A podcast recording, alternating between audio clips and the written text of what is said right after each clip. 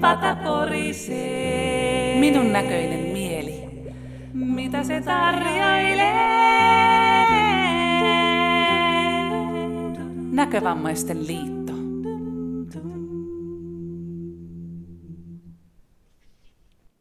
Tervetuloa Vesisoikio kutoseen. Vesisoikio on Näkövammaisten liiton minun näköinen mieli ja minun näköinen elämä. Jatkoasioita, joita me Tuuren kanssa ollaan keskusteltu. Ja tällä kertaa meillä on aiheena Kilimanjaro uusin silmin.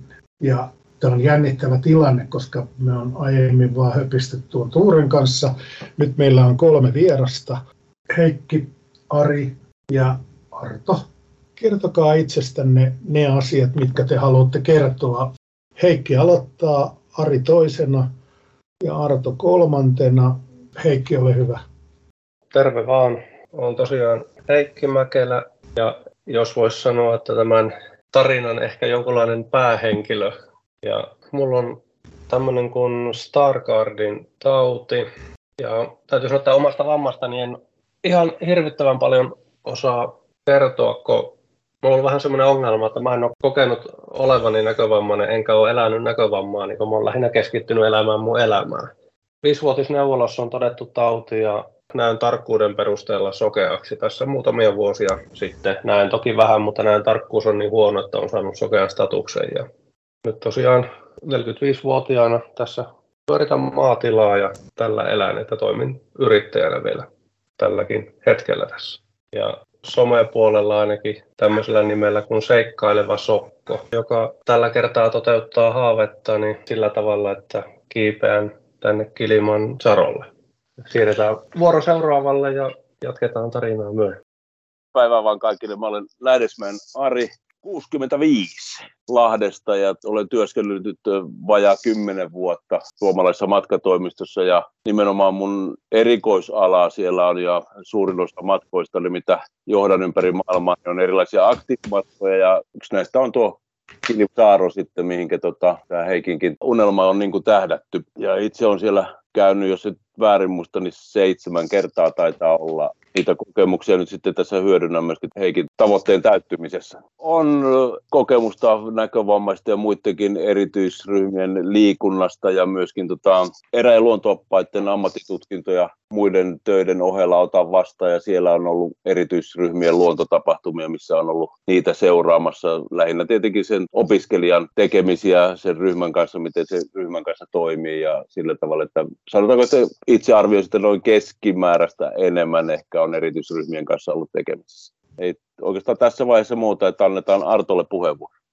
No niin, terve vain. Olen Arto Kalliokoski ja 61-vuotias. Ja lähden Limantsaarolla Heikin kaverina ja toivottavasti pystyy avustamaan, mutta lähinnä ystävänä ja kaverina lähden Heikille matkaseuraksi. En ole kyllä ollut oikeastaan näkövammaisten kanssa tekemisissä, kun minä en laske Heikkiä näkövammaiseksi, vaan hänellä ei ole mitään rajoituksia. Että minä olen Heikin kanssa tekemisissä ja Heikin veljen kanssa. Ja en ole koskaan ajatellut, että heillä on joku vamma.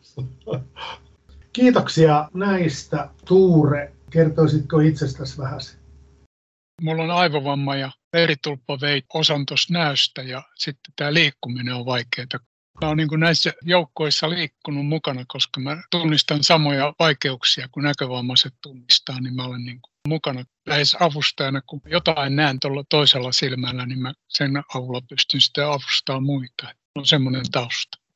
Kiitoksia Heikki. Mistä tämä ajatus tuli, että Kilimanjaaron kibolle pitäisi kapua? Valtava hyvä kysymys. Mä oon miettinyt itsekin monesti tuota samaa.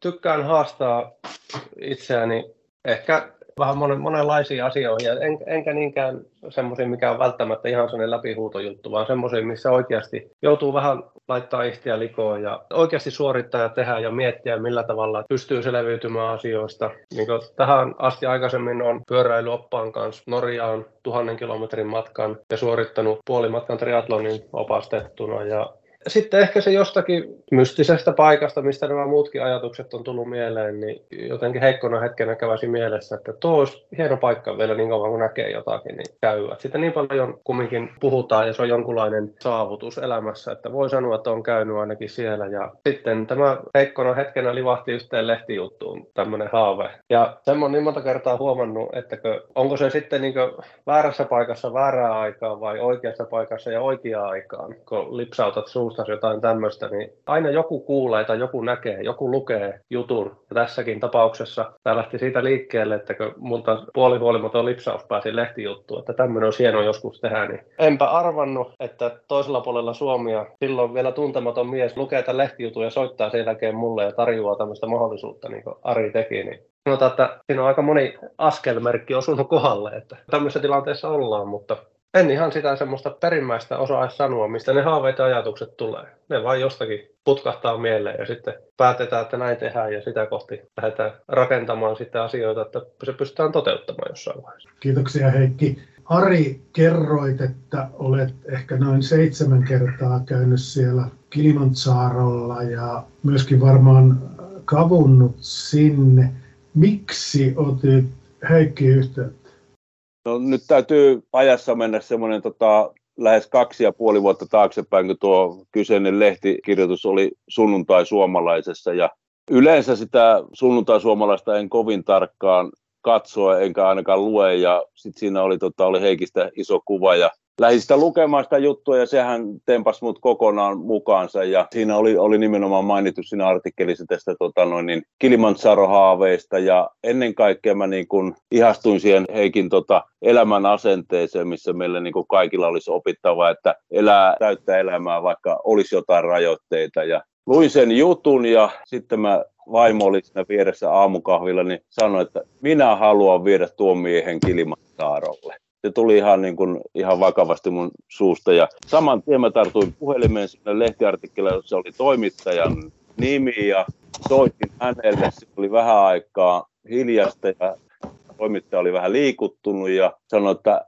tämä on toimittajalle parasta palautetta, mitä hän niin kuin kirjoittamasta artikkelista voi ikinä saada. Ja sanoi, että joko sinä soitit Heikille. Mä sanoin, enhän minä voi Heikille soittaa, kun mulla ei ole numerot sen takia. Minä soitin sulle, että mä saan Heikin numeron sinulta. Ja niinhän toimittaja antoi mulle Heikin numero ja soitin Heikille. Siellä oli vähän aikaa kanssa hiljasta ja sitten Heikki taisi todeta siihen, että kyllähän sinä aika hullu oot, kun tämmöistä oudolle ihmisille esität tämmöistä asiaa, mutta hän olisi vielä hullumpi, jos ei hän tarttuisi tuohon. Ja niin me sinne turistiin sitten tästä tota haaveista ja niistä kuvioista, mitä tässä on eessä. Ja seuraavana päivänä puhelin soi.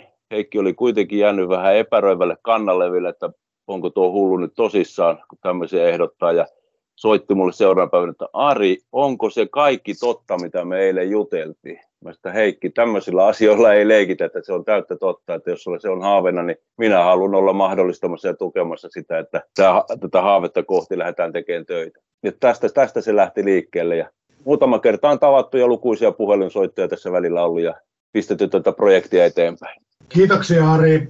Miten Arto sinä, kun sä lähdet nyt avustajaksi ja mietit, että oletko miettinyt, että kulit sä perässä vai edellä? En ole kyllä miettinyt tilanteen mukaan.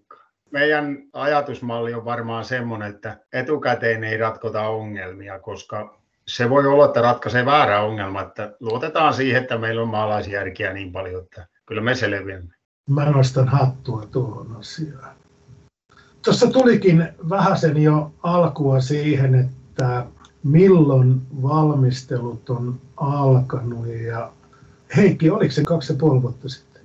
Joo, kyllä sitä vain taitaa olla hyvin lähellä kaksi ja puoli vuotta aikaa, kun se lehtijuttu ilmestyi ja silloin sitä ruvettiin suunnittelemaan. Sitten tuli tämä tuota, niin, koronahommat, siinä meni vähän kaikki lukkoon ja pysähtyi ja tavallaan, ei, sanotaan, että projektin suunnitteleminen ei pysähtynyt, mutta se toteutus vaan siirtyi vähän kauemmaksi. Niin jos Ari saa jatkaa, niin se oli nimenomaan 21 vappuna ilmestyi se lehti. Mä muistan sen ihan hyvin, missä tuo sunnuntai suomalainen sinne. Marraskuussa tulee se kaksi ja puoli vuotta sitten. Kiitoksia. Heikki kertoi, että Extreme-taustaa hänellä on näillä äh, pyöräilyllä ja kaikella muullakin kuntoilulla ja varmaan joskus traktoriakin joutuu sieltä ojasta nostamaan ihan yksin, ellei veljensä kanssa – niin miten muilla, onko tällaista ekstremeä? Koska mä pidän tätä kuitenkin ekstremenä. Heikki, ole hyvä.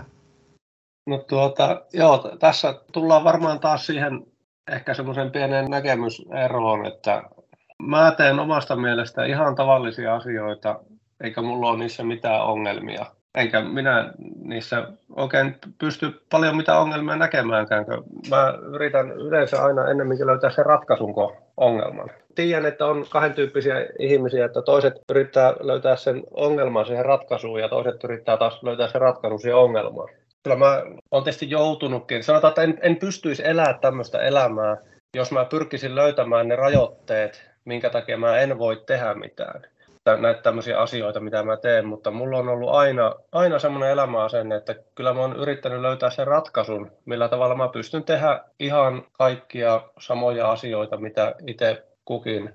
En osaa edes pitää näitä. No toki joo, ei, sen nyt ymmärrä, että ei tämä nyt ihan semmoinen niin kaupassa käynti, joko käydään tuolla vuoren päällä, mutta uskon, että tästäkin selvitään ja tämmöistä normaali kuntoilua, miksikään varmaan niin ekstremeksi lasketaan, mutta tässä nyt on vaikka pitkä aika mennyt, niin kuntoiltu on ihan lenkillä käyty ja uimassa ja kuntosalilla ja tämän tyyppistä hommaa on tehty, mutta ja ehkä tämä työkin on kumminkin jossain määrin ainakin semmoista fyysistä, että se on vähän katsantokannasta kiinni, mikä on ekstremeä ja mikä ei. Kiitoksia Heikki. Arvokkaita noita sanontoja pitäisi painaa kukin mieleensä. Ari, onko sä aina ollut sen vuodesta 1957 eteenpäin niin kiinnostunut itsesi piiskaamisesta muutakin kuin puhumalla, mutta myöskin kuntoilemalla? Joo, siis liikunta ja luonto on ne arvot, mitkä aika pikkupojasta on lyöty sisään sillä tavalla, että mä muistan, mä olin alle 10-vuotias, kun isä ensimmäisen kerran Lapissa vei mut saanan päälle ja siellä se varmaan sitten on vuorihulluus sitten lopulta kylvettiin. Kyllä niitä vuoria on tullut eri puolilla maailmaa vallotettu sen jälkeen, mutta en mä koe sitä missään nimessä niin kuin ekstriiminä siinä mielessä, että silloin kun ihminen on hyvin valmistautunut ja selvittänyt, mihin se on lähdössä ja valmistautuu siihen ja arvioi omat kykynsä oikein, niin normaali suorituksena pidän. Että multa hirveän usein kysytään, ihmiset kysy nimenomaan Kilimansarokin kohdalla, että miten, että mi, miten sinne nyt muka pääsee, että ne pitää sitä niin kuin ihan tavoittamattomana saavutuksena, mutta mä oon aina sanonut heille, että ihan normaali, terve suomalainen ihminen, jos ei ole jotain perussairauksia, semmoisia, jotka rajoittaa sydän ja verisuoni tai jotain muita sairauksia, jotka lääkäri lupaa lähteä, niin semmoiset ehkä. Ja sitten kun jonkun verran totta kai auttaa se, että on hyvässä fyysisessä kunnossa, se helpottaa sitä, että se ei ole niin raskas suoritus, mutta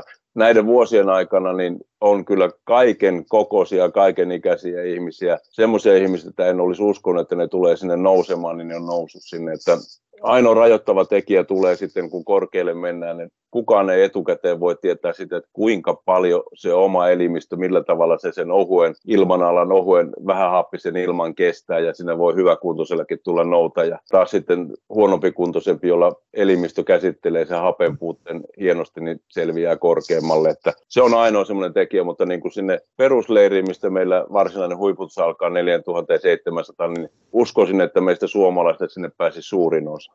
Kiitoksia Ari. Nyt varmaan tässä podcastissa myöskin oikaistaan se noutaja, joka toisten silmissä ja korvissa tarkoittaa lopullista menoa. Tässä varmaankin tarkoitit sitä, että... Tulee väsähtäminen, eli tota, no, niin, se ei tarkoita tietenkään mitään lopullista, vaan väsähtäminen, että omat rajat kyllä, tulee. Kyllä, kyllä. Arto, eihän Pohjanmaalla ole edes vuoria. Onko kiivennyt? Onhan Pohjanmaalla vuoria, Simpsion vuoria ja muita, jotka nousee uljaasti 100 metriä ylöspäin. Onhan minä nyt kiipeillyt. Eikö sinne Kilimantsaaronkin päälle ihminen mene? Kyllä me nyt se pystytään, mitä normaalit ihmiset, ja kahdella jalallahan ne menee sinne, ei kai siinä sen kummempaa. Niin, tai sitten onhan neljäkin käytössä. Kyllä mä nyt luotan, että me mennään kahdella jalalla sinne, mutta se, että mitä Ari sanoi tuosta korkeasta ilmalasta, niin se on sitten kysymys, johon ei voi etukäteen valmistautua ja sen näkee sitten, toimitaan tilanteen mukaan. Kiitoksia. Nyt on kyllä semmoinen porukka. Tuure, sano, miltä toi porukka kuulostaa? Tämä on hurjaa sakkia. Mä uskon tuohon justiin, että kun se tavoite ja se päämäärä on selkeä, sitten se semmoinen valppaus, joka syntyy siinä mennessä, niin se auttaa niin kuin löytämään sen oikean ratkaisun. Ja mun ymmärtääkseni niin siinä tehdään sitä matkaa sen mukaan, kun voimat antaa periksi, ettei siinä kai aikomustakaan ajaa itseensä niin piippuun, että täytyy kantaa pois sieltä mäestä. Ja mitä kokeneempi on liikunnallisesti, niin tietää, että milloin se tauko pitää pitää ja milloin pitää jopa heittää pitkäkseen. Että siinä kokemus auttaa siinä sen asian, asian hoitamisessa. Ja tuossa justiin kun siellä on se perusleiri sen ympäristössä sitten, niin siihen päästään palaamaan sitten, jos tuntuu siltä, että täytyy palata tai sitten siellä paikan päällä huilaa sen verran, että jaksaa jatkaa matkaa. Mä koen tuommoisen vuorenvallottamisen, mulla ei ole mitään kokemusta, mä en ole, mä olen taivaskallio korkeammalla käynyt varmaan, niin tota, kuinka sinne lähtee, että jos se on pakko päästä sinne huipulle, niin silloin ne riskit kasvaa, mutta jos on vaan semmoinen tarkoitus, että pääsee sinne huipulle ennemmin tai myöhemmin, niin silloin se keho hallitsee sitä määrittelee sen, että kuinka paljon päivässä tehdään ja kuinka nopeasti riennetään. Et mä koen sen niin kuin hyvin semmoiseksi hienoksi kehon ja mielen väliseksi yhteistyöstä. Vaikka mieli sanoo, että mennään, mennään, se keho sanoo, että ei kun pidetään vähän paussia tässä ja, ja juodaan kahvit, että, tota, että se ihminen niin kokonaisena tekee sen vuorelle nousun, ettei se jompikumpi mieli tai keho ole siinä johda sitä. Kun mä kuuntelen teitä, niin on sellainen näkemys, että teillä on niin kuin eheä kokemus ja näkemys siitä, miten se pitää tehdä ja tarpeettomia riskejä ei tarvitse ottaa. Kiitos Tuure. Miten, kun te lähdette sinne, niin te menette erilaisilla lentovempeleillä varmaankin, mutta mikä on teidän aloituskorkeus, kun te lähdette? Että sanotaan, että sieltä on 40 kilometriä sinne huipulle. Siellä on huippuna Gibo, Maventsi ja Sira. Ja uskoisin, että olette menossa sinne Giboon, niin mikä on teidän niin sanottu lähtöleiri Matka on suunniteltu ammattilaisten kanssa sillä tavalla, että meillähän on ennen sinne vuorelle menoa, me ollaan safarilla pari-kolme päivää, ja safari on itse asiassa jo yli 2000 metrin korkeudesta, jolloin se elimistö lähtee siihen normaaliin ohuempään ilmaalaan sopeutumaan. Eli tällä taataan, että se sopeutuminen alkaa jo ennen sinne vuorelle menoa, ja viimeiseksi yöksi ennen tota vuorelle nousu, niin me majoitutaan semmoiseen 1800 metrin pikkasen alle, josta aamulla siirrytään sinne Kilimansaron kansallispuiston portille, josta vaellus sitten alkaa, niin se on 1800 metrin korkeudessa. Ensimmäinen päivä taival noustaan noin kilometri tuonne kahteen, vähän reilun 2700. Siitä toinen päivä sitten taas kilometri lisää lähelle 3800, jossa ollaan kaksi yötä, eli siellä ekayön jälkeen silloin on niin kuin sopeutumispäivä siihen ohuen ilmanalaan. Siellä tehdään pieni päivä kävely vähärilussa neljässä tuhannessa ja tullaan yöksi taas alas sinne Horonpohatille, joka on siellä kolmessa kahdeksassa ja ollaan se toinen yö ja sitten sieltä seuraavana neljäntenä päivänä mennään nimenomaan tänne Kipohatille, mikä on tämä perusleiri, se on 4700 vähän yli ja sinne tullaan iltapäivällä ja ilta siinä on aikaa huilata ja sitten kun tuo yö pimenee, niin otsalampu päähän ja kohti huippua ja tarkoitus huippu olisi saavuttaa aamulla auringon nousun aikaa ja sieltä sitten huipputuksen jälkeen alas siihen kipuhatille niin palautuminen ja sitä kautta sitten taas sinne horonpahatille samoilla jaloilla periaatteessa ja siellä ollaan iltapäivällä ja pitkä huili sinne ja seuraavana aamuna sitten ne kahden ekapäivän ylöspäin tulleet päivätaipaleet, niin sitten hurautetaan alaspäin silloin viimeisenä, eli silloin kuudentena päivänä. Siinä se kuusi päivää, neljä päivää ylös ja kaksi alas, niin kuin lyhkäisyydessään tuo taival on. Joo, kiitoksia Ari. Jatkankin sinun kanssa keskustelua siitä, että kun sä oot nähnyt aika monen ihmisen vuoristotaudin ja sitten tämän akklikaatio vai millä nimellä se kulkeekaan, niin kuinka tärkeä se sinun mielestäsi on ihmisille, että noustaan vähän ylös ja sitten kävellään vähän alas? Siis sehän on myös ihan henkilökohtainen ominaisuus ja siellä on monta matkajärjestäjää, jotka järjestää tämän Kilimantsaro huiputuksen neljässä vuorokaudessa, mutta semmoiset ihmiset, niin kuin me suomalaiset, jotka asutaan merenpinnan tasolla, niin aika riski on lähteä ottaa semmoinen matkapaketti, missä se tehdään neljässä päivässä keski-eurooppalaisille, jotka asuu vuoristossa 2000-3000 metrissä, se varmasti onnistuu, mutta tota, hyvin harvalta tämmöiseltä niin kuin merenpinnan tasolla olevasta, että se vaatii sen akklimatisoitumisen eli sopeutumisen niin vähintään sen kolme-neljä päivää ja ehkä pitempäänkin ennen sitä huiputusta, kun mennään sinne lähelle 6000 metriin. Sitten kun lähdetään eteenpäin, Arto, niin oletko miettinyt, että vaikuttaisiko sinuun vuoristotauti? No niin kuin mä sanoin, että me ei niitä ongelmia ole ratkottu etukäteen. Tietynlaiset pelisäännöt on tehty selväksi, mutta ei me nyt mitään kovin syvällisiä pohdintoja ole tehty. Että kyllä mä oon käynyt vähän korkealla, mutta nehän nyt on, jos vähän yli parissa tuhannessa metrissä käy, niin eihän se ole mikään tähän verrattuna. Että ei se siellä vielä mitään tuntunut, mutta uskoisin, että se varmasti tuntuu, kun mennään sinne yli neljään tonnia kolmessa puolessakin rupeaa tuntumaan. Mutta en, en osaa sanoa, mitä siellä tapahtuu, mutta toimitaan tilanteen mukaan. Kyllä mä nyt ymmärrän, Heikki, kun sulla on avustajana Arto ja sä aina toivoit sellaista positiivista puhelinrinkiä. Sä oot kyllä löytänyt aivan selvästi kyllä ystävät moiseen asiaan. Mites Heikki sulla, mitäs jos vuoristotauti iskee sinun? Täytyy sanoa, että aika lailla samalla linjoilla Arton kanssa. Toki Arin kanssa on puhuttu paljon tästä ja on kysellyt ja mulla on kerrottu, mitä oireita voi tulla ja mitä kaikkea se voi aiheuttaa.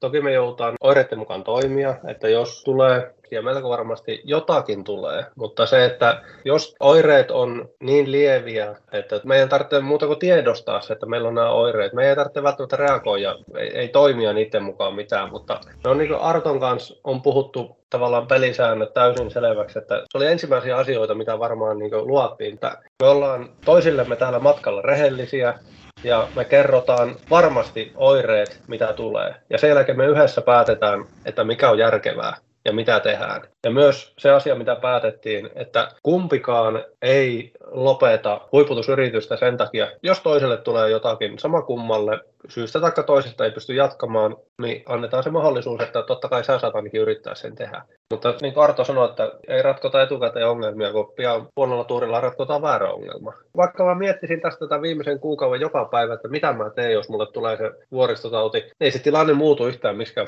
Mulla joko tulee tai ei tuu se. Mä tiedän, että tuki ja turva on siellä. Siellä on Arto ja Ari, siellä on kaksi tuttua kaveria, mihin pystyy luottamaan varmasti. Ja kun heidän kanssa keskustellaan asiasta, mikä on itse kelläkin tilanne ja fiilis ja tuntemukset siinä. Ja sen mukaan tehdään päätökset ja sillä mennään. Kuulostaa jo nyt, että te olette semmoinen tiimi, joka on hitsautunut. Siellähän liikutaan sitten myös niin kuin Ari tuossa kertoi ja kun tuossa muutaman YouTube-videon katselin, niin yöllä. Onko Heikki sulle ongelma kulkea yöllä otsalampuilla?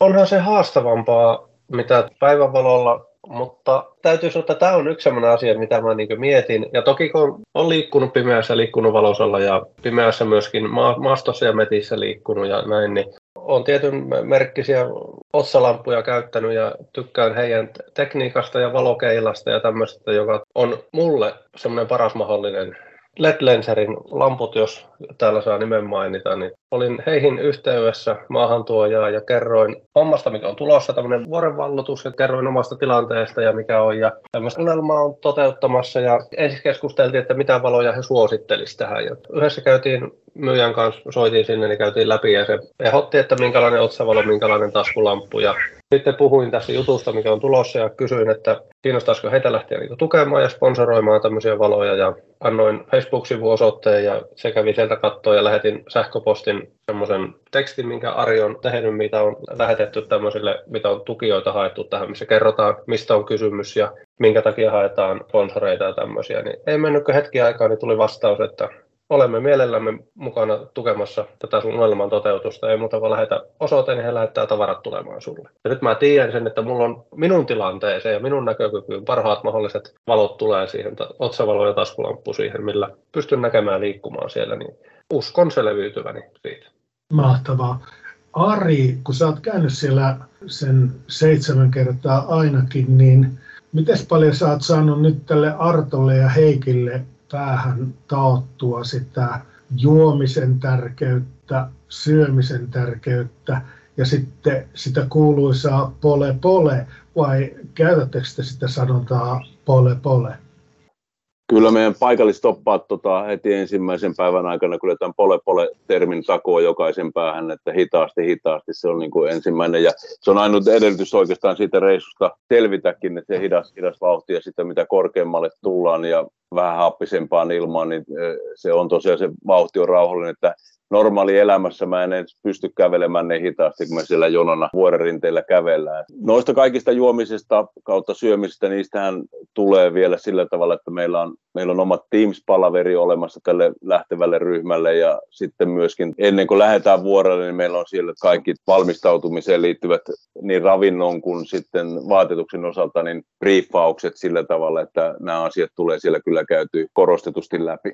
Ja sitten toi vuoristotauti, niin kun siitä äsken puhuttiin, niin vuoristotauti on tietysti semmoinen asia, joka siinä on riskinä olemassa ja se on ilman muuta, että me käydään se yhdessä sillä koko porukalla läpi, mitä vuoristotauti tarkoittaa, mitkä oireet siinä on ja niin edelleen, että sit sitä ei niin kuin missään nimessä anneta peikkona väijyä siellä taustalla, vaan se selvitetään ihan tarkkaan, mitä se tarkoittaa. Ja joukko tulee saamaan hyvän ohjeistuksen siitä, että miten sillä vuoristotautitapauksessa toimitaan. Ja päätöksenä on aina jonkun alas käännyttämisestä tekee paikallinen pääopas yhdessä muun kanssa. Että jos sieltä joku lähtee sitten vuodelta alas vuoristotaudin tai jonkun muun takia, niin voi tota, no, niin myöskin itse siellä kiipeävä tota, ryhmällä, niin sitten jos tuntee, että nyt riittää, niin tehdä oman päätöksen. Mutta sitten jos on näitä jääräpäitä siellä, jotka tota, ei meinaa kääntyä, vaikka olisi ihan selkeät vuoristotaudin oireet, niin silloin se päätöksen pääoppa ja muun tehtävä sitten, että se täytyy se asiakas sieltä saada rinteeltä alas. Ja tähän mulle, jos laittaa huumoria tähän pikkainen juttu, niin tota,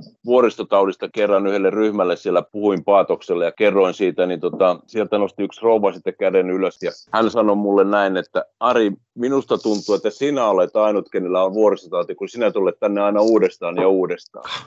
Asia voi ymmärtää tietysti näinkin päin. Ja ilman kokaiinia, eikö niin? Niinpä, niinpä, niinpä. Ehkä ne kokainin lehdet helpottaneet erilaisia ihmisiä, mutta en suosittele niitä asioita, koska en ole itsekään käyttänyt. Suosittelisin, jos olisin käyttänyt. Nyt kun te lähdette käsittääkseni lokakuun lopussa sinne, niin onko mahdollista, Heikki, että siellä sataa koko ajan?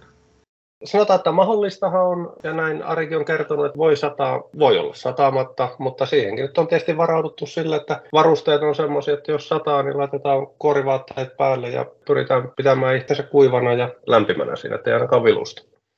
Tähän oli varmaan tämä Kibon kävely, eli onko sillä nyt joku Marangu nimi tällä kapuamisella ja en tiedä, että kerkiittekö te näkeen eläimiä siellä, mutta, mutta täytyy, kun Ari on käynyt siellä niin usein, niin mitä eläimiä saa näet? Oletko nähnyt sen kuuluisan pensassian?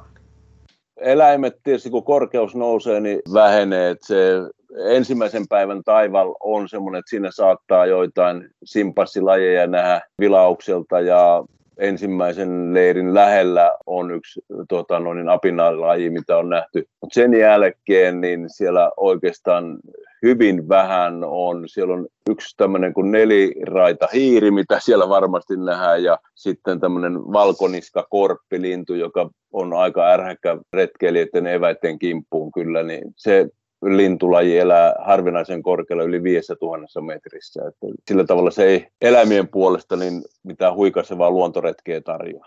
Se on totta.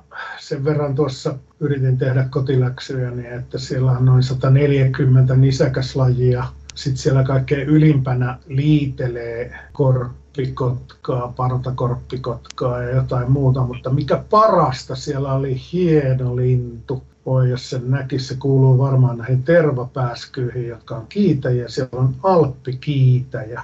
Ja mun mielestä se on upea nimi linnulle. On sulla Heikki mahtava tiimi sinne lähteä ja, ja tuota, mä toivon teille aivan äärettömän hyviä peukaloita.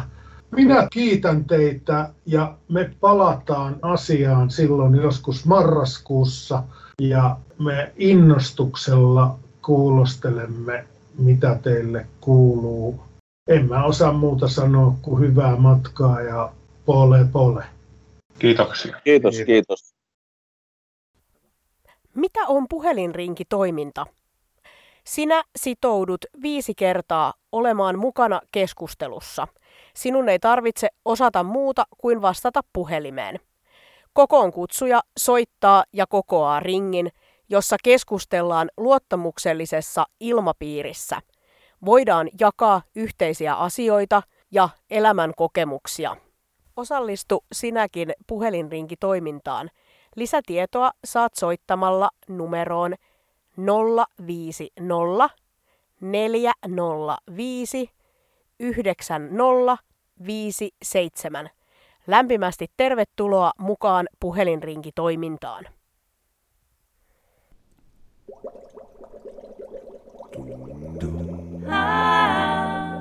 Mielen pata porisee. Minun näköinen mieli. Mitä se tarjoilee? Näkövammaisten liitto.